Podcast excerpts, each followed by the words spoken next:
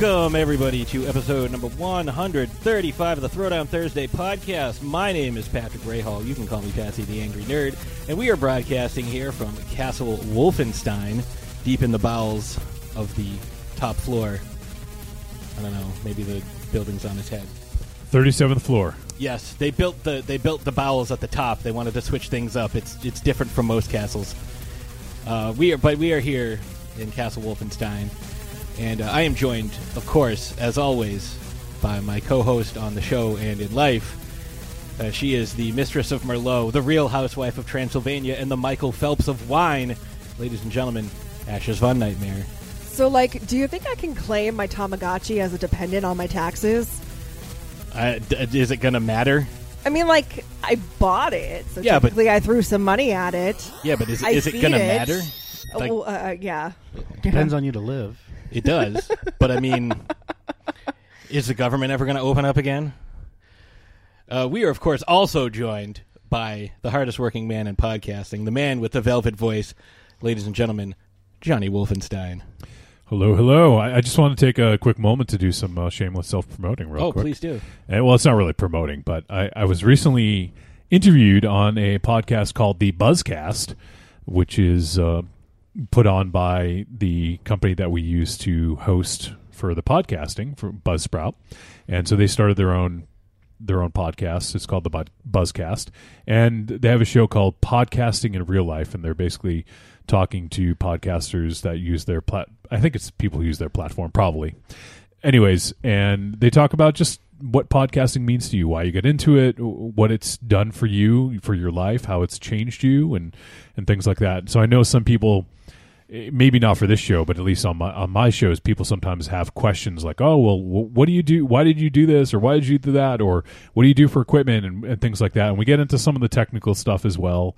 So if you guys want to check it out, uh, just look for the Buzzcast, and uh, I don't know. I'll look up what that what episode it was. I think it was episode five, if I'm not mistaken. But uh, you can take a look, and uh, it is uh, look for Trick or Treat Radio. That's in the title. We'll also uh, we'll post links in the in the Facebook group. Yeah, so if people just want to listen to it, I don't know if they want to get insight into what I do, and I talk a little bit about the you know sort of uh, producing other shows and why I get into that and stuff like that. So, and also just why I do it. Because you're you're you're you know it, it leaves fewer marks than self-flagellation. Does it though? Ah, That's debatable. not on, not on your soul. well, we are joined by a, a, a very special first time guest. Uh, he knows more about the Dornish master plan than you know about your family. He is Andy of the House Doucette, first of his name, uh, Maester of Mass Spectrometry and Sorcerer of Sampling. Andy, how you doing today? Um, well, thanks. How are you doing, Patsy? I'm doing all right. Uh, Thanks for having me. Thanks for inviting me onto your podcast. I appreciate it. Oh yeah, I mean you're probably the most knowledgeable person uh, of this subject that uh, that I do know. Ever? Oh, I thought you were going to say ever. Um, because today uh, we're going to be discussing. We're going to start our uh, Game of Thrones episodes. Our, our, our road to the throne, if you will. Ooh, yeah, the we're traveling the King's Road. Yes. There we go. Ha! Uh, I'm good. our journey to the wall. Well, so uh, uh, we're going to build a wall and make the White Walkers pay for it. So Ooh, that's a sensitive subject. uh, So today, I thought one of the characters we should be talking about is uh, maybe one of the most influential characters that kind of flies under the radar, pun intended. whoa. Uh, and that is, uh, you know him if you're just a, a show watcher, you know him as the Three Eyed Raven. But if you read the books, uh, you know him as Brynden Rivers, the Three Eyed Crow, or Blood Raven. He's a man of many names and many talents. And so that's what we're going to be discussing today. But first, since Andy is a first time guest, Andy is subjected to the getting into character questions. So, Andy, we have five questions for you. Should I be worried? Oh, Uh, yes. A little bit, yeah. Oh, yes. So these are random questions. They can be about anything. Um, so they're were, not. Were they're- they picked at random? Uh, yes, I picked them out of out of my head at random. So So if we ask for your social security number and your credit card number, your it's pet's first name, clearly random. It has nothing to do with anything. your first pet's maiden name, Your you know, first stuff like that. name. Uh, no, it has nothing to do with anything like that. Um, so, are you ready for your for your questions? I guess so. All right. So, question one: Which is the worst superpower? You can alter your appearance to anything you want, but people only see you as a baked potato. Or every time someone compliments you, you get diarrhea. Which of those do you think is worse? Well, it's the diarrhea one. I, I think, I think- who else? I mean, well, nobody ever bad. compliments me, so I guess Yeah, I was I'm going to say, I'd rather take that one. Just where it depends all day. Do what? What's the benefit? Are there any benefits?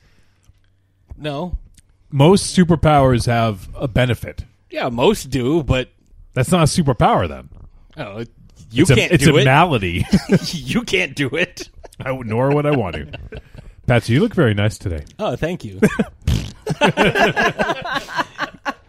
Come home with a huge, like, full diaper. Look how Nope. popular I am. nope. Everybody's Sleeping my on the friend. couch.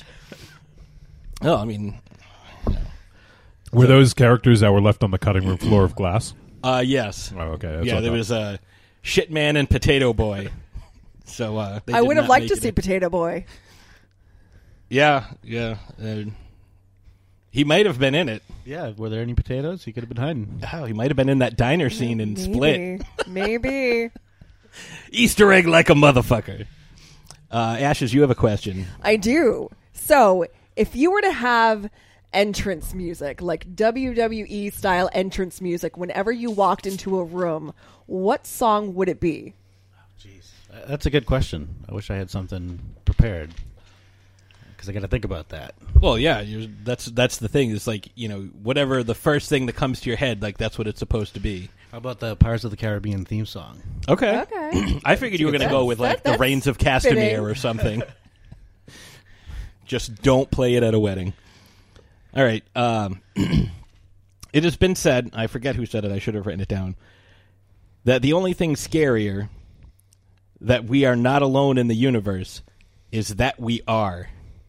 Which do you think is the more frightening prospect? More frightening? Yeah, what do you think is scarier? That we are alone in the universe or that we are not? I would think it would be scary if we aren't. I think, Okay. But I'm I'm I'm pretty sure that we likely aren't the only beings in the universe. That's, I would say, in all of the infinite possibilities, yes, I agree with you there. I think it would be scarier if that we are. Like, we're the only planet with life in the universe. I think that would be. That's me personally. But, Ashes? I'm I'm too busy being afraid of the life on Earth Oh, yeah. right now. You know. Yeah, I can't even worry about what's anywhere like, else. no. Um, so this is a question that I've asked before. It's actually one of my favorite questions to ask of people.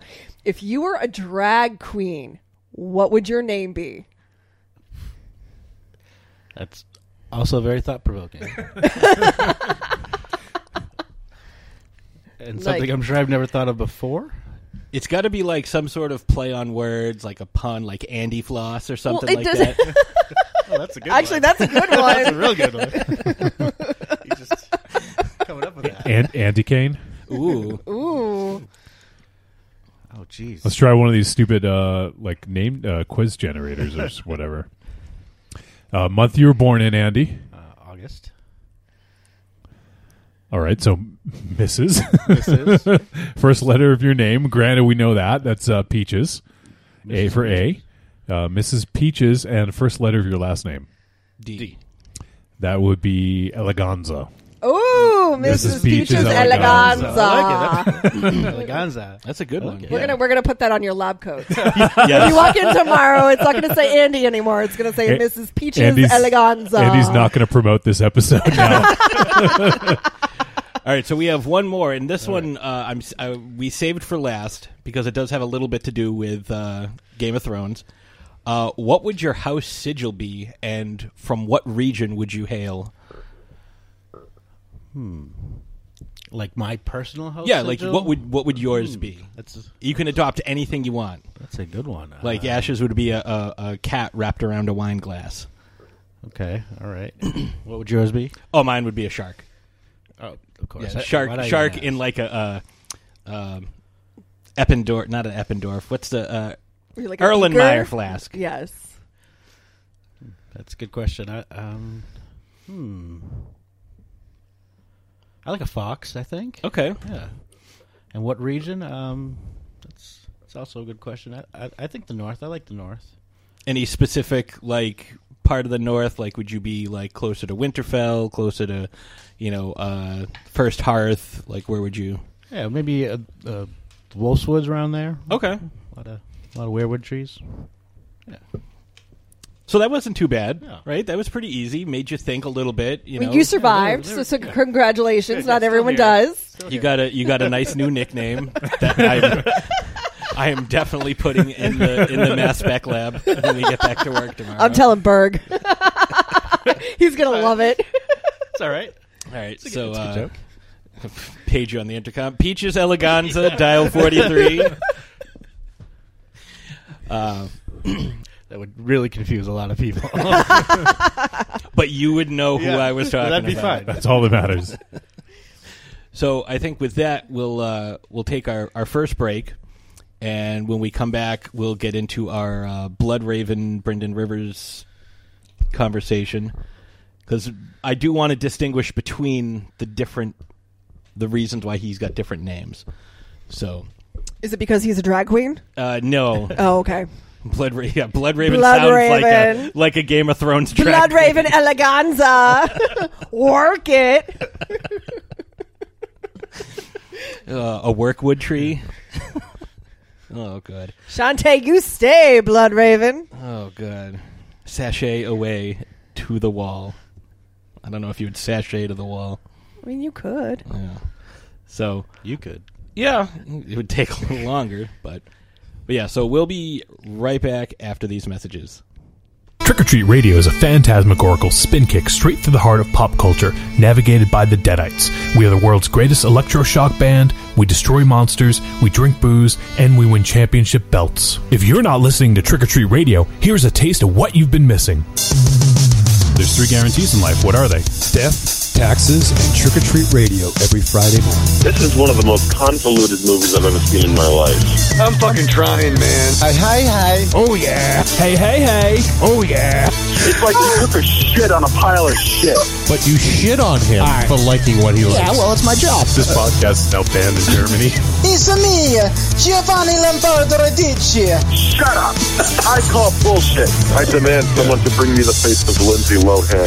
If I had genitals, I would definitely bang her. Oh wait, is she a great big fan person? You just hit the jackpot. This is a weird movie, huh? It had action, it had suspense, it had great characters, it had great acting. I'm gonna strangle you with my jockey shorts. I don't like mobster movies. All right, well, here's my take. You're a sick fuck. Thank you. Now shut the fuck up and let me talk. Have you ever seen 2001? The box, right? The box and the monkey. Available on iTunes, Stitcher Radio, and trickortreatradio.com. Arrivederci, douchebag. Hi, this is Samantha Newark, the voice of Jem and Jerrica from the original Jem and the Holograms cartoon series, and you are listening to Throwdown Thursday on the Grand Guignol Network. Good evening, future passengers. Are you ready to sit back, relax, and join us on a ride of epic proportions through the mystical land of randomness? Am I a serial killer if I eat Lucky Charms? What would it be like if horror characters ran a gym? Who would run spin class? When a shark jumps out of the water, is it like suffocating for that split second? So join us every week for a brand new derailment with Goobs, Ripkin, and Jenny Bean. You can follow us on Twitter and Instagram at The Derailers. And don't forget to subscribe to us on iTunes, Stitcher, and also on YouTube. Have a great night or day, folks.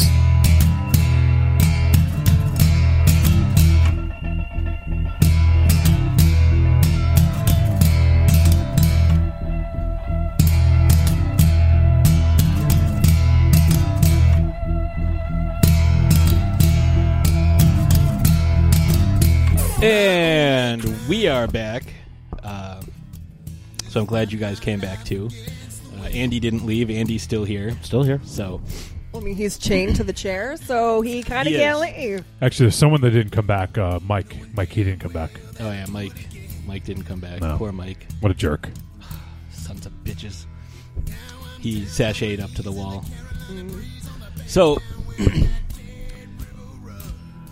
if you are uh, not a, a book reader, you know, which I wasn't for the longest time, I actually bought the book, the first book of Game of Thrones, and it took me about four years to finally like read through the whole thing. Well, like you would start it and then you'd stop and you'd get sidetracked, and And that's I'd start again, and then I'd partially stop. due to your ADD, partially due to you know being busy and I will say this: it's easier reading the books after you've seen the show because you have faces to go with names.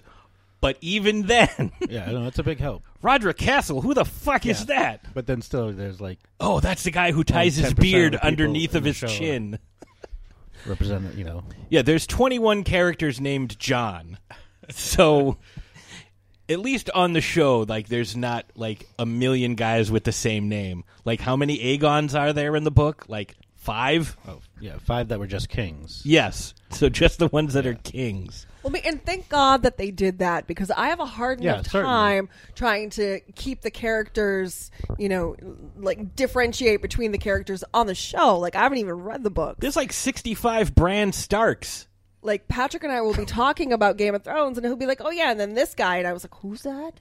Again, like, oh, oh, oh, oh, that guy, that guy from that one episode two seasons ago. Okay, yeah, that guy. Yeah, there's a glossary and, and at the end of like every book, and like the Dance Dragons one is just Yeah, it's like, ri- it's ridiculous. a thousand different characters. It's crazy. And it's like most of the characters don't appear in the books or on the show. Like it's just here's the family tree. It goes back 30 generations. It's like awesome.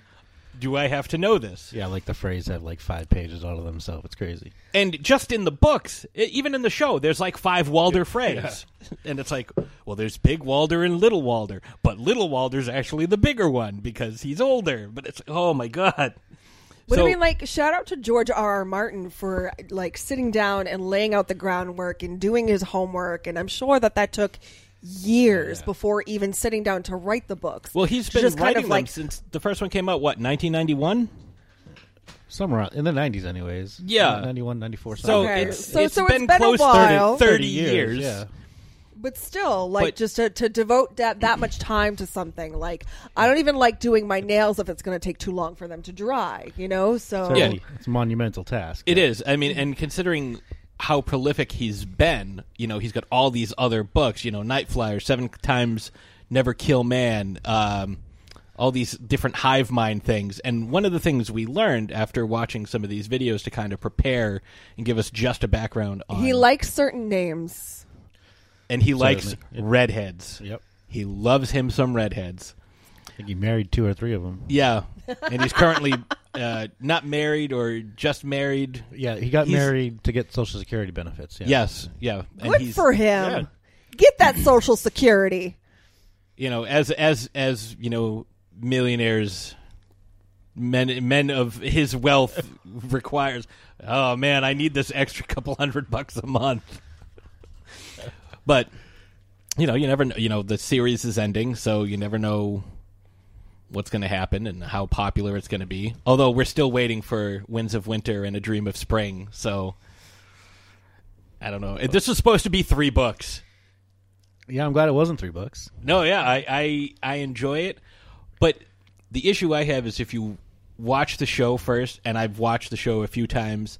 As I I read uh, last year, I read the first four and a half books.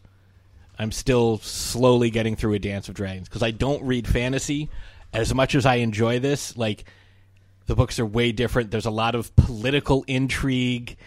You know, like everything that people complain about, you know, the the Star Wars prequels for, it's like, "Oh, great, it's space CNN." Like this is super fun.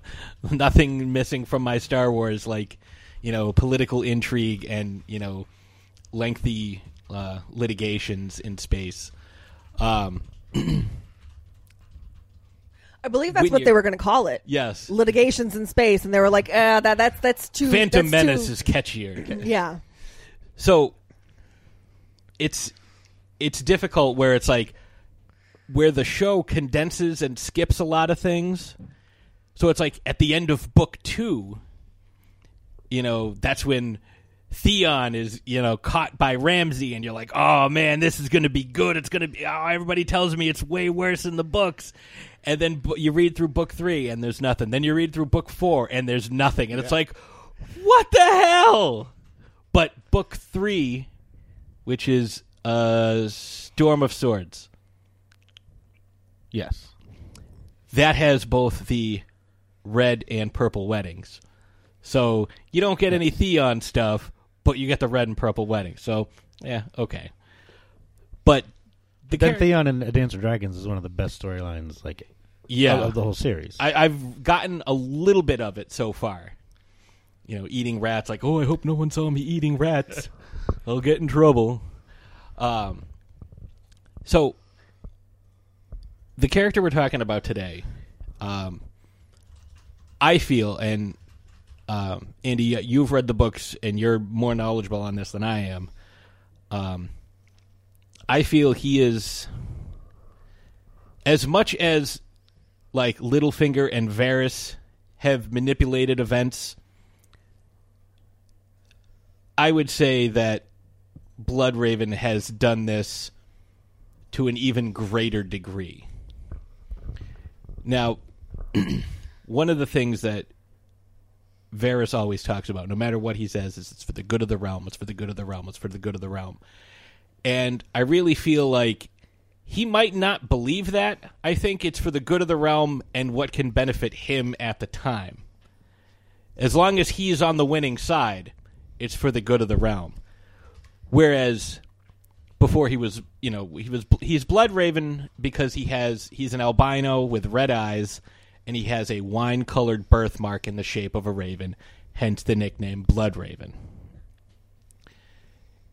But his real name is Brynden Rivers. And Andy, y- can you give us a little bit of background on who he is, where he comes from? Because I know if I do it, I'll mess it up, and I know you you know this more than I do. All right. So he was the one of the great bastards. So he was the bastard son of uh, Aegon uh, Aegon the Unworthy, who uh, pretty much was the person who responsible for the Blackfyre rebellions, Mhm. which in Westeros history are one of the you know is like a civil war, and uh, uh, Bloodraven was on the side of the of the patriots of the the winners the the current line of of kings uh, in Westeros the Targaryens anyways Yep.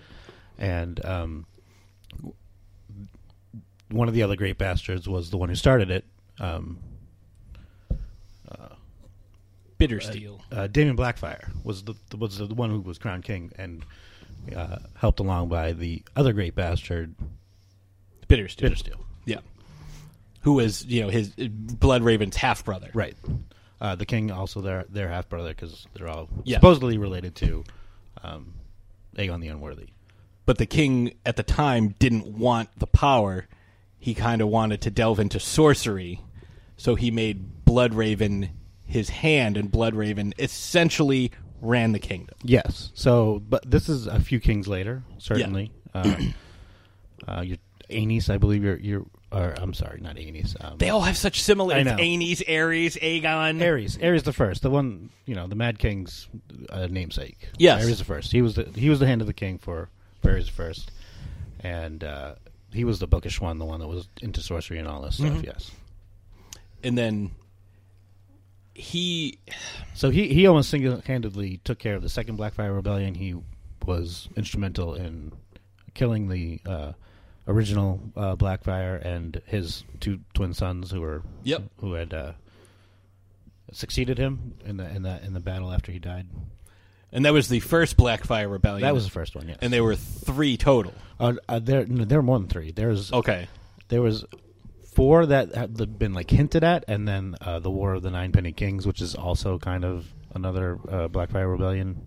In that it was led by, excuse me, it was led by the last Blackfyre. And now, if I if see, uh, uh, correct me if I'm wrong, but Sure. um, now this this um, we're going to see kind of a result or uh, an effect of this Blackfyre rebellion. Uh, most people think in the in the coming uh, conclusive uh, season of Game of Thrones coming out on April fourteenth with the Golden Company, because didn't Right. Bittersteel Bitter, Bittersteel founded the Golden Company. Yes, and he had like what forty thousand men.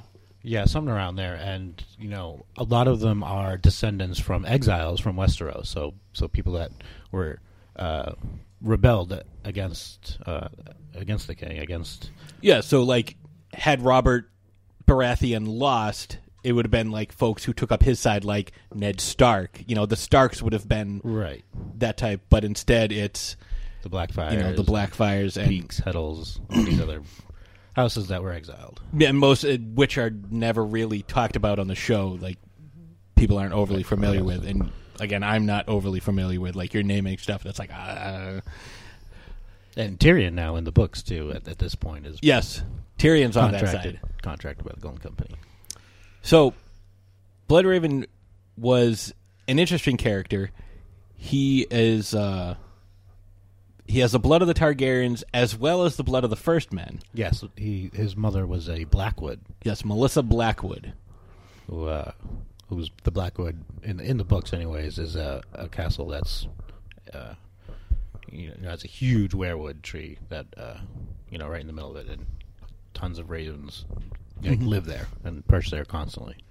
and he is one of those uh, characters that is very very mysterious but has been like influencing things but i think the way he influences things and ash as you and i were talking about this yesterday he'll do bad things like to the point where you could consider him a villain but what he does creates positive results like he he's a kinslayer you know, he killed his half brother and his I don't know what quarter nephews. I don't know. I don't know how that works. There's a lot of fractions there. Yeah, his kin. I can't Certainly, do his math. kin. Yes, yeah, people he's related to, but it was in order to put down a rebellion because he's big into prophecy, and he knows that, or he believes that Azor Ahai will be reborn. So there's a lot of prophecy, and there's a lot of stuff you can't really put, and we'll be talking about that next week. There's a lot of prophecies that are put into motion, but are they really prophecies, or like I'm telling you this is going to happen, and then you create all Right. the Self-fulfilling situation? yeah. Yes. So he does bad things, like he convened a council as hand of the king Great Council of 101. and it's like, listen, everybody come back here. I totally won't murder you. And then the last Blackfyre came, and he totally murdered him. Totally murdered him. Yep. And as a result, he was sent to the wall with Aemon Targaryen, who ends up becoming Maester Aemon. And Who we all know and love. Yes. Maester Aemon, the blind gentleman who cast the deciding vote for Jon Snow in the show. Um, Who would be a, a Who could have been king. spe- Yeah. from from the New Revelation, at least in the show, certainly. yep. And could have been king. And could have been king. He was offered and declined. Yeah. And he instead went to the wall and became a maester. Well, I don't know if that was that order. Yeah, but he be, yeah became a maester and then took the black. Yeah, Yeah. I believe. and there is uh, there were some thoughts that because of his close relationship and his close friendship and his family uh, connection to Brynden Rivers, Rivers being the surname given to what region? Um, the Riverlands. Riverlands. Right, Yep. that's what I thought. I just wanted to be sure. Yep. So, as you know, like Jon Snow is named Jon Snow because he's from the north. You know, if you're from the Stormlands, your name is Storm. If you're from the Eyrie, it's Stone. And if you're from um, High Garden, it's Flowers. Flowers. Yep. Yep. Dorne is sand. Yeah. So wherever you are, it's just like, what did we call him? I don't know. We got a shit ton of sand here. sand. That's good. Yeah. All right. So he's a bastard, so he takes that surname, even though he is clearly a Targaryen. Uh, he also follows the old gods, and he is very good with a longbow, and his longbow is made out of weirwood. So we see this connection later on, and like, and people even compare him to a weirwood because he's uh, White and red. white, yeah, blood and bone is how they describe him, and he used to have this huge network of spies. People used to say, "How many eyes does he have, Andy? How many eyes does he have?" A thousand and one. And why does it? Why is it a thousand and one? Because he's got one eye because he's his brother uh, Bittersteel put one out during a, a battle, a duel. Yeah, he defeated him. He defeated Bittersteel, Defeated Bitter, Bittersteel, yes, but lost an eye. but lost an eye in the, in the process, yes. And Bittersteel got away. Yeah, and founded the Golden Company. So he had, you know, tons and tons of, of spies everywhere, you know, putting like Varys and Littlefinger to shame. Yes, it was. People thought he was a sorcerer because of it. It's just like they think that Varys is a, you know, A wi- mermaid. a wizard. Yeah. yeah, a mermaid. Yeah. But people, You're a wizard, Varys. people call him a wizard, even though he You're a wizard, Varys. detests magic. But he has that ability to to know things that he shouldn't possibly know. But you know, is it magic? Is it spies? Whatever. Yeah. And you know, eventually Brynden Rivers becomes Lord Commander of the Night's Watch, a position held by Jon Snow. Um, and he holds this position for 13 years. Thirteen years. Yep. Goes ranging beyond the wall and disappears Is never heard from again. for 50 years. Or so it is thought. Yeah, it's not really confirmed, but you know, No, the evidence is there certainly. now and it's still just Bran. I mean, that's not like Uh, there are thought, and I, I, I really want to get into this with you, and because I want to know what you think, and you, I, I know you know where I'm going with this. The crow's eye. oh yes, you're on. So, during one of Bran's kind Kind of of, this is a long shot, but tests it's of his abilities, uh, Bran is falling, and he hears the three-eyed crow tell him, "Fly or die." And he looks below him and sees these ice spikes, and there are skeletons littering these ice spikes. And Bran is able to fly and get away. Now the the thought is because what is Euron's sigil? Uh, it's it's uh, two crows holding up a like a blood red eye on a black field, pretty much. Yeah. So the theory is that in looking for someone who had strong green sight and warging and skin changing abilities, he found Euron, but Euron wasn't quite up to the task and it kind of broke his mind. Well, it's, it's possible. Bran was able to handle it. Now, and this is where we're we're talking about doing bad things for good reasons.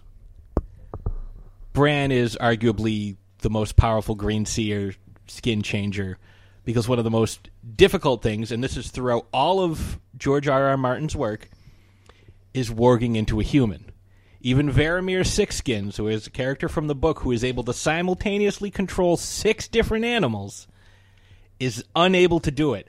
Bran does it by accident at eight years old. and is very easily do, does it with Hodor. Yes. Just can, ju- can just do Hold it. the door. Hold the door. He accidentally did it to uh, to uh, Meera in the books, and so he's able. He has this, you know, much deeper power, and Bloodraven with the gift of Greensight, which is you know seeing the past, the present, the future, and not just uh, being bound by areas around weirwood trees. He is able to influence Bran because they don't show because we re- recently rewatched most of season one. You know, especially uh, you know centering around Bran and what happened with him. In the book, when he's climbing, he has you know pockets full of corn to feed the crows and the ravens and Right, yep. everything. You don't see any of that in the show, but something draws his attention to the window where Jaime and Cersei are Otherwise, he wouldn't have gone over there. He's just like, I'm going to climb up to the top. But something drew his attention over there. And so the theory is that Bloodraven drew him over there so that he would get launched out the window, suffer this cataclysmic injury, and he could go to him and invade his mind. And if he died, he died. You know, no one would think anything of it. Just another body on a impaled in spikes. Yeah. but if he made made it through, he knew that he could influence this kid and get Jojen Reed, Jojen Reed and Meera Reed and kind of get. I, th- I think the theory also goes that possibly made he made Cersei and Jaime like look up, like like you know, Like they heard something like as they were, well? you know, busy doing something, and then all of a sudden it's like, oh, hey, what's going on over here? Yeah, see, there's Ashes. What do you think? I know, like we've been discussing this a little bit, and I've been rambling a lot. You haven't said a whole lot so far. I'm just taking it all in. Um, so Yeah, I think know there's a lot of for next week. I'm so excited for next week. You have no idea. Um, so I think there was a lot of foreshadowing, especially in that first episode where Bran is uh, very kind of precocious. He's very curious. And he likes to spy on people. He, he does a lot of climbing, so you know he's not afraid of heights. Um, you know, just trying to see the land and survey things and see what's going on. So I think that the three eyed raven probably saw that in him and his ties to Jon Snow, thinking that, hey, this is the perfect candidate for what I'm trying to accomplish, what I think, you know, will help me get the outcome that I'm trying to get. Because what's his name? The the god that's coming back or something. That as the Azor Azora High, Yeah, guy. the hero who was promised, prince who was promised, yeah. So it's believed it could be Jon Snow, but it's or also Daenerys, or Sir Pounce. believed Sir Pounce. There's a legitimate theory. Yeah, hot pie. Not Stannis. Nope. Team Sir Pounce. Um, Tommen's kitten.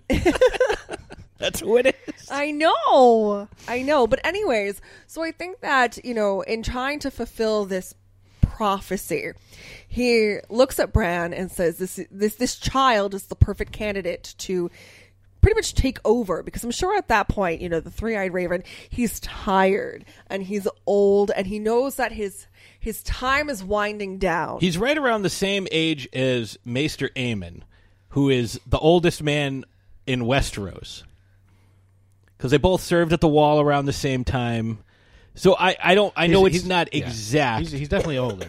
but he's around that vicinity. Like maybe he's ten years older or whatever. But he's been in the weirwood tree like to the point where it's literally growing through him. He is a Right, part of he's the tree. become Like the his tree. bad eye has a, a like a root coming out. Yeah, a r- I was thinking I was going to say sprout, and I was like, that's not the right word. A root Very- sprouting from his eye. Very similar to uh, the mask that the kindly man, kindly man wears when Arya first meets him. Yes, the kindly Just- man is the uh, in the show. It's the the the the black guy in Braavos who scares away the kids, who answers the door at the House of Black and White, yeah. who beats the shit out of Arya on a daily basis until she wargs her cat. And that's the other thing I was going to say. You know, like you're talking about the connection to Jon Snow. All of the Starks, with the exception of Sansa, I believe, show amazing warging ability. That's because Sansa sucks. She does for the for the first That's harsh. five seasons. Sansa, I love Uh, Joffrey. He's the greatest. Yeah, certainly, certainly. Like that's terrible. I hate my family. I only love Joffrey. It's a hard character, and reading it, it's a hard character to read too. Oh, she sucks so much. So much. But anyway, so I think that's one of the reasons why the three-eyed raven like kind of honed in on Bran to say, okay, if this works out, this particular candidate can take over for what I am trying to do. But because he's a very precocious little scamp, he needs to do break his fucking legs pretty first. much, pretty much. Now know, you can't run away. He needs to do something to kind of slow him down a bit and get him to refocus. And, you know, by doing so, and Patrick, you brought up something. We actually had uh, this discussion in the car this morning, um, where in the books, the three-eyed raven removes the memory of him seeing Oh, yeah, I forgot about this. Yes, of him seeing Jaime and Cersei. or of, of Jaime pushing him. Yeah, him. of Jaime pushing him. And so the things I do for love. Because Yes. in the show like this is like one of those Which things such people a are like scene. people are like Right. Yeah. oh my god like i can't wait what's gonna happen when bran meets jaime for the first time Right. So in the book, it's like um, you know, the three-eyed raven wasn't focused on that memory. He wanted to remove that memory because that's not important. It's not important how it happened. It's just important that it happened. And now Bran is in this situation, and now the three-eyed raven can take him under his wing, pun intended, and show him the ropes. Yeah, Versus, because- you know, in the show, I think the show wants it for like that dramatic effect. No. you know, um, Yeah. yeah, yeah, because people are waiting for that. They're like, "Oh my god, you know what? Yeah. Eventually, it's going to it's, happen." it's high drama george Right. doesn't care about that right. so there's a theory i saw um and it's and it's a it's a preston jacobs theory and i know you're familiar with preston Quite familiar, yes. um and it's all about you know because george writes so much about uh hive minds and collective consciousness now one of his stories starring you know the main characters are robb and lyanna Yep, I know which one you're talking about. um, there's this you know subterranean fungus that's a hive mind, and it starts getting people into it, and it starts collecting telepaths, and it's becoming more powerful. So the thought is, what if the three-eyed raven is just using him? And you know, the children of the forest, the weirwood net, all of this. It's a, just a collective consciousness, a singular hive mind. What if they're just trying to use Bran because he's clearly the most powerful? Again, warging into a human, you know, in some of his stories, he says is impossible, and he does it accidentally without realizing, you know, without focusing and attempting to do it. He did it. It's like, oh, whoops, oh, oh, I didn't mean that. Like, you know, I didn't know my own strength at this, you know, that type of thing. You know, do you think the three-eyed raven has malicious intent and is being used to draw Bran in to make the Weirwood net more powerful. What do you think about that? That, that's a good. That that's the million dollar question. Really, is is what side is Bloodraven and the Children of the Forest on, and um, you know if if we should trust them or not, and and that's that. You know, I think a lot of people just implicitly trust that you know what Bran is going to be doing is saving the world. But we, we don't we don't know that we're just hoping that We're Is he saved- that, but- and that would be a big twist and not un George R. R. Martin esque either. For To- which to side fool is he like that. saving the world? And that's exactly that's true. You know, good- good- every good, good question. a hero is just a villain on the other side. Like that's basically you know the winners write the history books. So if you have uh, you know this this uh, this collective consciousness, because like we were saying, prior to becoming Bloodraven, everything that he did, everything that I mean not not Bloodraven, the three eyed crow, Bloodraven, Brynden Rivers, you know, immensely powerful, you know, a child of fire and ice. You know, he has, you know, all these abilities that they look for, but he's also been doing everything that he's done has been for the good of the realm. Is the three-eyed raven the same person as Brynden Rivers?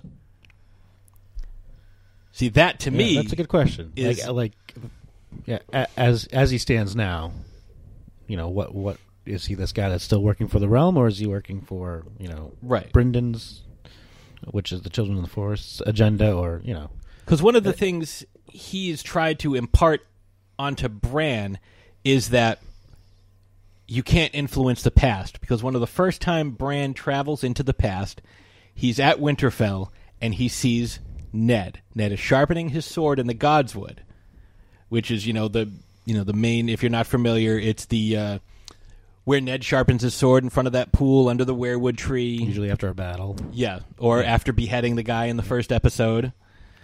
Um, very contemplative, Yeah. type type thing. He does. yeah, it's like a Zen garden for you know followers of the old gods. And Bran sees him and he's like, Winterfell. And Ned jumps up and is like, Who's there? And he's like, Oh, he heard me. He heard me. And Blood Raven says, "No, no, no, no, no. He heard the you know rustle of the wind in the trees. You know that's what he heard. He's like, he did, you know, you can't influence the past, and we see that in the show at the Tower of Joy scene where you know Bran calls out to his father, and Ned stops on the stairs and turns around like, "What was that? Who's still alive? Like, what's going on?" So I think he can influence things because there's a theory I just and you and I talked about a little bit, Andy, and Ash, as you and I talked about it, and then we rewatched the episode. It's it plays out slightly different in the book, and it's the first chapter that George R. R. Martin ever wrote, and it's from bran's point of view. Andy, I know you you know what I'm talking Yeah, I about. know, I know what you're getting at now. Yeah. So it's the first chapter of the first book, and it's from Bran's point of view. They've just finished. Uh, Ned has executed the deserter from the wall, and they find the five direwolf puppies. And it's like one for each of them. Then they get back on their horses, and they're starting to, to trot across this bridge, which is a good 50 to 100 feet away from the, the carcass of this dead direwolf. And Jon stops. And Ned's like, What is it? Jon goes, Can't you hear that? And he goes back and finds Ghost. Now, at this point, and it's again, it's slightly different in the show, all of the pups are black, brown, gray, dark colors. Unlike in the show where like Lady is mostly white and gray, you know, even Summer has some white and Nymeria has a lot of white. They're all brown or black or gray. Right, yeah, yeah. And then you have Ghost, who is white with red eyes, just like Bloodraven. He is also, at this point, the only one whose eyes are open. And the most interesting thing about this is when he said Jon says, "Can't you hear that?" and Bran strains to hear, and he says all he hears is the wind rustling in the trees. And every time Ghost is described, he is described as silent or noiseless. He doesn't bark. He doesn't howl. Like he does. He does howl occasionally, but he's not around anyone for them to hear him. I think he might growl one time or something like that. too. Right. Much different from the Oh, show. Right before Jon gets stabbed, like you know, Yes. dire circumstances. He's he's trying to alert Jon. You know, it's not like in the show where you know it's like nobody lays a finger on Sam and and and uh, you know Ghost is kind of sitting on the guy's chest growling at him. Like Ghost doesn't make a sound. It's very much like White Fang in that regard. So what is it that Jon heard? Because he's not hearing a, a puppy whining from a hundred feet away. Although in the show they make damn sure that you can hear the puppy whining, and Jon's only a couple steps away. But it's much different in the book. So, do you think that Ghost is going to play some sort of? I know He already seems to have because uh, if Ghost hadn't shown up at the wall uh, when he did after his long hiatus, Jon probably would have taken Stannis' offer and become, uh, you know, the, the Lord of Winterfell. He it, se- also- it seems like that was a big, big turning point in his character. Like He no, also, I'm an uh, old gods ca- type of guy. Yeah. and uh, this is what I'm going to do. I can't, go, I can't take Stannis' offer, and that just seemed to happen when. So I already think he has, and that might have been, you know, under control from from because he disappears for long Children of Force. periods of time, and Jon can't even warg into him. Yeah, but yeah, that that's uh, when Jon goes sell, when Jon climbs over the walls. Pretty much, I think when, uh, or maybe it's before that when he's with uh, the wildlings. But it's around that time that uh, Ghost goes off, and he's gone for the better part of uh, two books, I think. Yeah, and then uh, well, Ghost is also the one who finds the dragon glass, Dragon Glass and the and the horn of Joram, and the whites. Yeah, the first whites that they find. So- al- also could have been sent by Children of the Forest or Bloodraven too. We don't know that they were sent by the. They, they might have just been there to stir up controversy. but the way Ghost is described is the same way, like the physical appearance is the same way that Blood Raven is. Blood and bone, the same as a weirwood tree. You know, Mm-hmm. albino, red eyes. So Theon uh, comments that uh, Ghost is going to be the has the shortest life because because because he's an albino. Yeah. which is ironic because Bloodraven is the longest living character and an albi- albino. And at the at this point, Ghost is also one of the longest living. I was going to say, too, yeah. aside from Nymeria, there aren't any left. Well, Uh, in the well- book, Summer's still around. Summer Shaggy Dog. I mean, Yeah, because in in the show, everybody is dead except Nymeria, who is absolutely massive. Yeah, and following being followed by a hundred hundred wolves in, in, in the in the in the Riverlands. Uh, but we haven't seen Ghost because of CGI costs. It's like you can you can you can CGI the goddamn dragons. Yeah, but you right. but, but you can't do a puppy.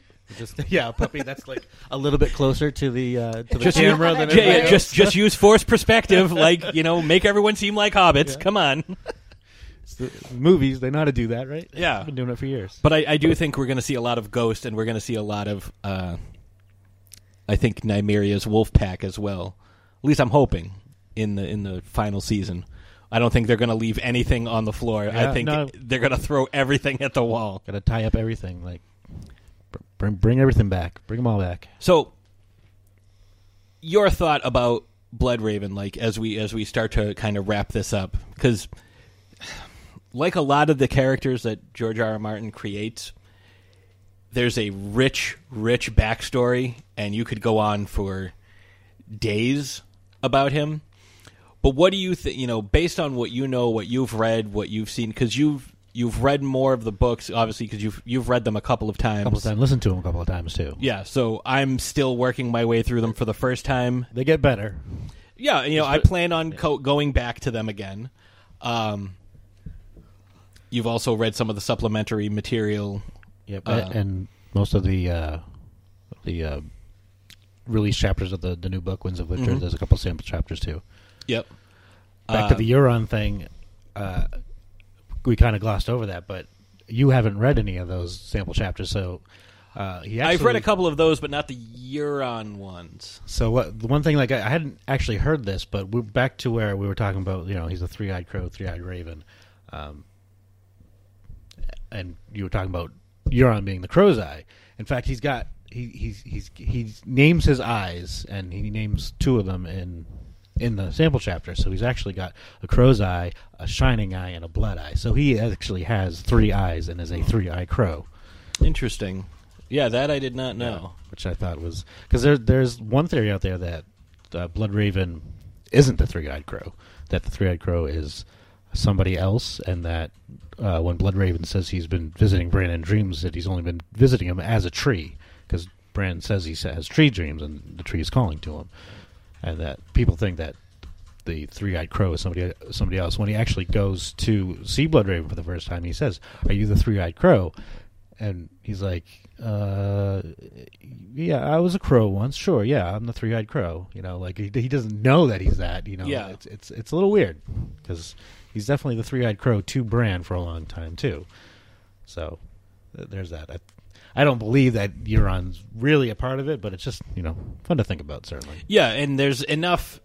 There are enough. Uh, again, like with these prophecies and these like theories, there are enough like loose threads that you can pull at. Like, again, I bring up like based on the on the uh, prophecy, Sir Pounce, Tommen's kitten, could be Azor Ahai. Like he fits almost all of the criteria, you know. But so, what are your like your your final thoughts? Like, do you think, based on everything you've seen and read, what do you think the end game is for the three-eyed crow, Blood Raven? So I think I I think he's got this idea what's going on, and I don't think it's the right idea. And I think that you know I think that's a, like a running a running theme with him. Um, I think that the uh, the events at Summerhall were kind of triggered by him, and like he you know he got he got something wrong there, and something went terribly wrong, and a lot of people died because of it. And I think uh, I think some something similar here is you know is happening here. Is like he's been pulling all these strings. Tamagotchi's going off. It's it's time to put the Tamagotchi to sleep. Sorry, guys. It's all right. You gotta, earn that tax credit somehow. Uh, yeah, yeah. So Uh, and and for folks who and I'm I think I know what you're referring to. Uh, uh, Summerhall is when uh, a bunch of Valyrians tried to hatch a bunch of dragons and ended up burning everything down, but the Targaryens escaped. Uh, not not many Targaryens. So that's when uh, Duncan died, Sir Duncan the Tall. Okay. he, he died, and Egg died, and uh, um, it was when Rhaegar was born. It was the day that Rhaegar was born, and a lot of people died. Probably trying to dra- hatch dragon eggs. Yeah. because that was that was what that's what all the cool people were doing back then was trying to hatch dragon eggs. Yeah. And I think that's what you know Bloodraven wanted to happen. So that's that's another thing. Like if he's been working to hatch dragon eggs, then he's also been working to help Dany too. So There's we a- haven't really touched up on that at all. And uh, Yeah, because there's a theory that his sister wife, Yeah. uh, Shiera Seastar, the, the fourth great bastard we didn't mention, mention before. Yes, is uh, known far and wide for her great beauty, is also Quaithe, which is why she wears a mask because people be like, Could be, damn, could be." you fine," and you know she's trying to hide that. So, uh, but she's been guarding, uh, guiding Daenerys because there's really no weirwood trees in Essos, Right. So she doesn't. Bloodraven doesn't really have the reach that he has in Westeros. So she's been over there like, "Don't worry, I got you. I'll take care of you." So there, there is some weirwood. The house in black and white. Mhm. The, the white and the black and white is a weirwood. but know? Daenerys doesn't really No, but get to Braavos. That has a little more to do with Arya than it does. Yes. I was reading about some parallels between the House of Black and White and the caverns beneath, you know, the Weirwood where Bloodraven is. There's a lot of, you know, corpses and niches where, you know, there are body parts, faces, skulls, whatever. Sounds delightful. Yeah. That sounds like our summer home. so, Ashes, what about you? What are your uh, your? I know you didn't uh, talk a whole lot this episode, but I know you're not overly familiar with Bloodraven. So I'm wondering if Bran is Bran. Or because his personality has changed a lot. Like, Like a lot, a lot, a lot. Yes. And I'm wondering if He's being possessed by Bloodraven or something like that? Or the Children of the The hive mind. Yes. Well, because he acts like if you ever seen Invasion of the Body Snatchers, how different people act once they're a pod person, Pod people. and like that's kind of what Brandy's like. I'm the three-eyed raven. you died in that cave. Brandon Stark is dead. Yeah, like so I'm wondering if if it's it's Bran taking You look on this beautiful new on your wedding night. or if it's if he's being possessed by something else. You know, he- if he if he really um, has these abilities, or if he partially like like has some of these abilities, and the you know uh, Blood Raven was able to warg into Bran and use his abilities along with Bran's abilities to completely take over Bran. So kind of like the way Bran has been warging into Hodor, the three-eyed raven's like, "Man, I've been stuck in this tree for 50 goddamn years. I don't care if he's crippled. He's got wheels. Right? He's, he's- he's got people pushing him. Like, There is a uh, and I know Andy you don't really go into the uh the like trailers and things like that. You don't like watching that, but there's one for the Crypts of Winterfell and people are like, "Where's Bran?" And someone pointed out, uh, the crypts are not wheelchair accessible. There's a lot of stairs.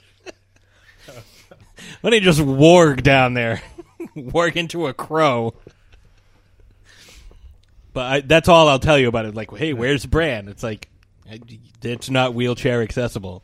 You never saw Professor X go up the stairs at the School for the Gifted, and that dude is a, has telekinetic powers. so, Well, maybe Bran survives, and that's why he's not down there. uh, maybe. So my my thought on this is, I kind of like piggyback off what you're thinking. Like, I don't think Bran is Bran anymore. sure, steal my ideas, whatever. I don't think Bran You're is married, Bran aren't- anymore. Aren't they fifty percent your? his Yeah, it's idea? half my idea anyway. Shut up. So, so I, I yeah, I don't think Bran is Bran anymore. I think Bran is. It's almost like when the way it's described in the books when like Bran takes over Hodor. It's like Hodor is huddled in the corner, like just scared.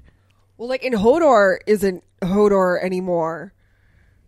Like after that, He he's dead now. and well, no shit. I know he's dead. Why do you have to rub it in? I, I get what you're saying because you know Hodor has changed, and that's kind of what's happened to Bran. Right. He's, he's, he's different. If Right. she had told him to close the door, his name would have been Clodor. Ugh. Uh. Yeah. So There was another theory I read that said maybe something similar happened to Aerys because he kept saying at the end, "Burn them all, burn them all." Like he had one thing stuck in his head over and over. like again. Bran went back and was like trying to explain how to stop or Blood oh, oh Raven. Oh yeah, stop the White mm-hmm. Walkers. How do you deal with? it? Oh, burn them all, burn them all. Yeah. It's like, you know, because Robert asks Jaime, he goes, Oh, your first kill, like, you know, do you remember? Were there any last words? It's like, No, I cut his head off. And it's like, Okay, well, what did the Mad King say when you rammed your sword through his back? And Jaime just gets, like, all, like, despondent. He goes, He said the same thing you'd been saying for hours burn them all. I think we're to see something. Because there, was a uh, there was a trailer for season seven where, like, that was included like with like a weird like Bran flashback type scene. And like Yeah, it King has Aerys on the on the on the throne. For, it was like two seconds long. yeah, Yeah, and they haven't Fleeting. and they haven't paid it off yet. Mhm. But I think that might have just been like here's how we're doing the we're doing the story and like they expected Winds of Winter to be out by now Yeah. and it's like the Didn't show the show like far outstripped like what's going on in the book.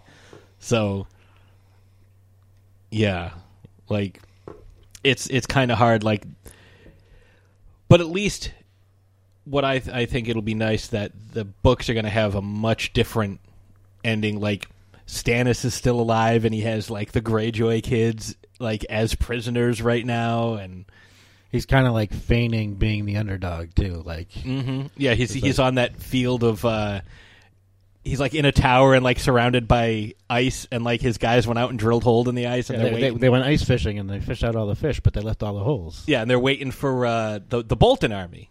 The Bolton and the Freys and uh, and and the Northmen, the rest of the Northmen. Yeah. yeah. So like, there's no battle of the bastards coming. Like, it's going to be just one bastard, just one, and and Stannis. Although Stannis could be, you know, like it's like you bastard, like, like not in a literal sense, but but yeah, I, I think. uh Hopefully, it just doesn't burn Shireen in the book. That would be heartbreaking. Oh yeah, sh- I like Shireen, but uh, I was explaining to her about El- Eldrick Storm, how basically Gendry got his storyline. Yeah, they mer- merged them into one. Yeah, because and that happens a lot. But I think it worked here. I think there was one. You know, I didn't think they needed an extra character. It's like Gendry, you you you look pretty strong. Go row for three seasons. Yeah. he came back a little buff, didn't he? Yeah. Oh, yeah, he did. He rode around the Hello. entire planet. Um, but yeah, so we'll uh, we'll we'll wrap this up and uh, we'll come back in a few minutes. Uh, we'll take another quick break and we'll just give our final thoughts and then uh, give you a preview of what's coming next week. So we will be right back.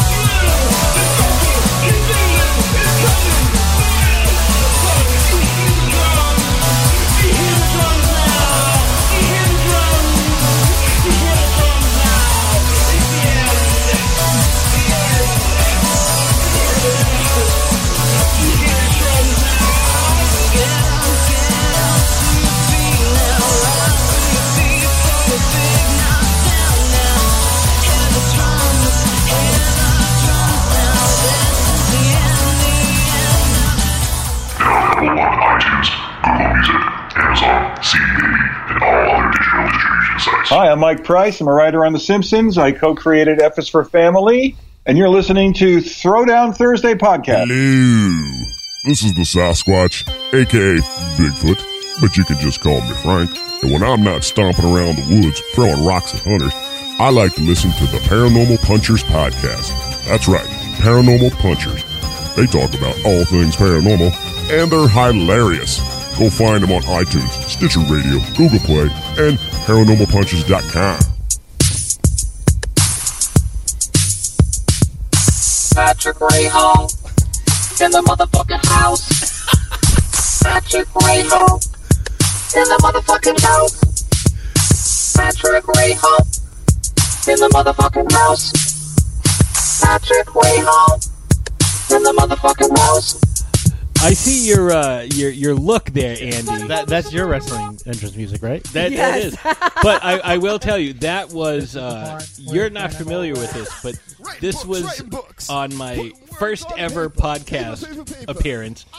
Uh, when uh, Tiny White used to be on the show, and Tiny White is the synthesidal maniac, and so he just like started playing a song And just came up with that? Came up with that.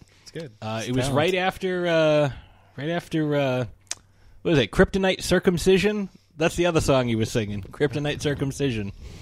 Because uh, we were talking about Man of Steel, and it was like, well, how do you, uh, how would you know? It was very different because you didn't get to see, you know, Superman lift up a truck and you know as a child and see his uncircumcised penis like you did in the 1978 film. And then we're like, how would you even do it? And he started singing a song called Kryptonite Circumcision. You got to be equipped for that. I don't think many people are equipped for that. No, not mo- not not most people are. So, no. so that's a thing you know now. I believe the guy who performs that on Krypton is Moy L. That's a good one. I got to tell Brandon that one because he's Uh-huh. our buddy Brandon's a big Superman guy. I gotta. I'm gonna forget it, so I'm gonna write that down. Moy L. oh, I make myself laugh. Oh, I'm glad you do. Uh, so I'm glad somebody laughs. I do uh, hope you folks at home enjoyed this uh, conversation about Brynden Rivers, Blood Raven, the Three Eyed Crow, and some of the some of the theories that we tossed out there. Um, there's a lot more. There's so much more about this character. Stuff we didn't even come close to touching yet. Yeah, like you know, his face changing, like becoming different people, like his sorcery, like all the shit that he's done. Like or is claimed to have- done by whomever. Yeah, like oh yeah, this guy did this, and y- it, there's a, there's a lot there's a lot of yeah there's a lot of stuff. A lot of accusations thrown around in the book and by people Mhm. commenting on the book. Yeah, so I'm not. I, I encourage you to read the books. I encourage you to watch the show with uh, a little different eye. You know, check out uh, some of the some of the. Uh, I, I don't even want to call them scholars, but you know, Game of Thrones scholars, guys like Preston Jacobs, who delves really deeply. Like he just finished up the. Uh, Daggers for Jon series. Yes. About like the whole conspiracy about why Jon was stabbed and who was behind it and Very good. Uh, very hard to, to put that together yourself. It's glad that uh, there are people out there doing that for us. and yes, yeah, because I would not. and- I because there's a lot of subtle references that uh, George R. R. Martin throws into his uh, his work. He's a big New York Giants fan. Oh yeah. A lot of people don't know this. One one is actually named for Phil Simms because Phil Simms wore number eleven, which is one one. Uh, there's a story, and I don't know if it's in Game of Thrones, or I think it's in one of the supplemental stories, where now he hates the Patriots. and that comes out in one of the books. too, Yes, yeah. he talks about uh, like a character named like Bill Check or something, Yeah. who led a, a group of Patriots, and they were undefeated until they came up against a group of Giants, and the Giants destroyed them. It's like It's, it's good. It's a good little reference, Yes. Especially it's subtle because you know you don't get it when you're like reading it. as you're reading it, you're not like, oh, like oh, that sucks, like oh, and then if you're around here, you're like, hey, Solly, come check this out. it doesn't matter. Brady's the goat. but yeah, we hope you enjoyed that. Yeah, check out you know Alt Shift X, Preston Jacobs. There's a lot of people out there that are. Uh, Yeah, I wrote, I wrote a bunch down. Yeah, yeah, Uh, go ahead. Westeros.org and the uh, Song of Ice and Fire Reddit, definitely a place to check Mhm. out all these series. It's a good place. Uh, Preston Jacobs, like you said. Uh, Unabashed Book Snobs is, is an- another one. Not that familiar I, with that I one. like too. They they have a very good take on it. Uh, feminism and Westeros and all that stuff. It's really good. A History of Westeros podcast on YouTube. Very very informative. Yeah, so I mean, there's a lot of uh, there's a lot of different, you know, resources. Once you've read the books and you you read them, you know, once or twice, and And it's you, not- you need a fix on something else. You, you go you look and see what other people have, have gotten out. Yeah, because there's a lot of so stuff you're going to miss as you're reading through it. Like you're you're you're going to like yeah, especially like I read I'm reading through the books and like one of the first Catelyn chapters. There's a lot of foreshadowing. A lot, of a lot, lot, foreshadowing. lot, Like in one of the first ch- Catelyn point of view chapters. She's talking about like looking at Jon or whatever, and she's like she wondered if her heart turned to stone. And then five books later, you have Lady Stoneheart, who is the reanimated corpse of Catelyn Stark. And people are like, "Oh, it's Beric Dondarrion gave her the last kiss. Did he?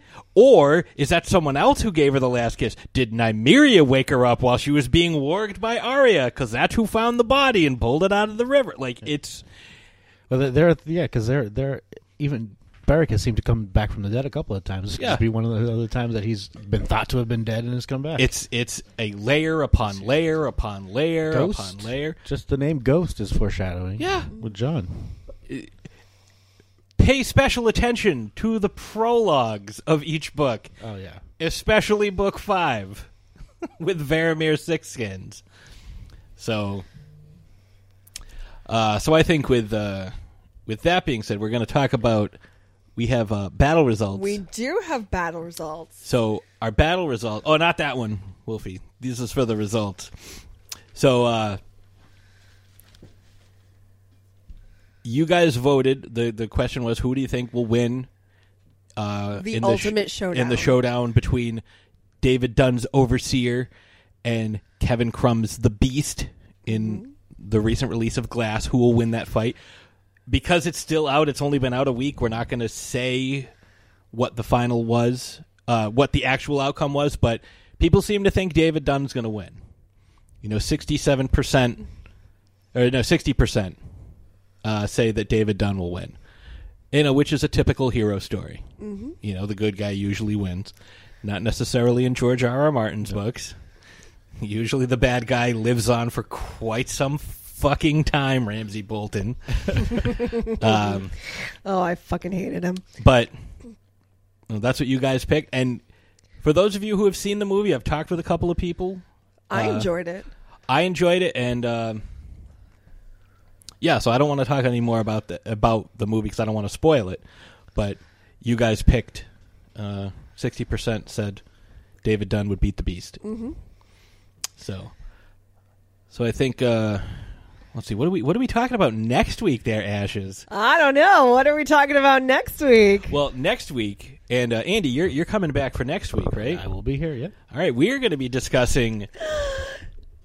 Can I say it? I was trying to get you to say it a minute ago. We're talking about Cersei Lannister, my queen. Yes, queen. I'm so freaking excited to talk about her. I have been dying to talk about her, and doing this Game of Thrones series is the perfect time to talk about the queen of all the realms. Yes, that's uh, My queen. hashtag Team Incest. Well, th- th- yeah. Twincest. Oh, sorry. Twincest. Oh, that's a good one. Oh, so Well, that um, might be the episode title. last season we did a Game of Thrones um, uh, Fantasy League. fantasy league, and I had Cersei on my team, obviously, and my bonus brother, Patrick's younger youngest brother, had Jaime on his team because he's a huge Jaime Lannister fan. Mhm. So we were team incest. Because obviously you got points if your Yeah, you characters get- had sex, you and you got points. even more points if they were related. Oh. It- So it was like we, you- we were team points. incest. You get we're like, yeah, if your character has sex. Points if they have sex with a named character. More points if it's incest. Yeah. You know, and the same thing went for deaths. You know, if you killed somebody, it was, you know, uh, uh, you'd get points. And it was capped. So anybody who had Arya for episode one, it was capped Yeah. at like sixty points. Um, if you killed a named character, like that was that was even bigger. If you killed a dragon, that was 200 points. So uh, there were some people that were complaining that they had picks towards the end ra- end of the first round. The person who ended up with the Night King won. well, Wow, yeah. she Yeah. had the Night King. Uh, our good friend Stephanie Wiley had Oh, the and Night she King had and Euron Euron Greyjoy. Greyjoy. All right, and he's a big character in the. Now she Yes. had, you know, our our good friend El Goro, who is uh, this week doing, um, or it'll, it'll air next week. His episode uh, of Talk Without Rhythm will be discussing Megalodon and the Meg, chosen by me as my uh, my Patreon Legionnaire Torp Legionnaire pick. Uh, he was upset because he's like, "Oh, I have the I have a late pick. I have a late round pick." She had the pick before him. I had pick number one, and I took Jon Snow good pick. But this was through the whole season. He picked Tyrion and the Mountain. Not good picks. Not good picks because I ended up with Randyll Tarly and Grey Worm.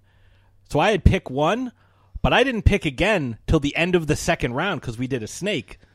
So I had pick one and pick 64 or 32. So so he could have picked a lot of people. And I was like, the mountain, the mountain's killed like five people total in the entire series. he doesn't talk. You know, so he's, he's Yeah, because you also got points for like witty comebacks. Yeah, so like one trick Olenna pony. Tyrell, like you got points. You got points on points for that. Oh, is that suicide on there too? Like, Well, eh, did she, Death. did she kill Yeah. a named character herself? I think they gave that to Jaime because Yeah. Jaime gave her Forced the it to, poison. yeah. Yeah.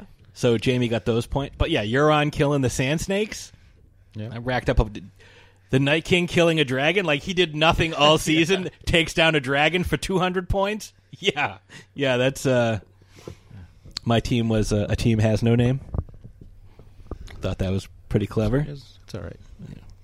Play those guys in trivia all the time. My uh, my my uh, our our buddy El Goro again.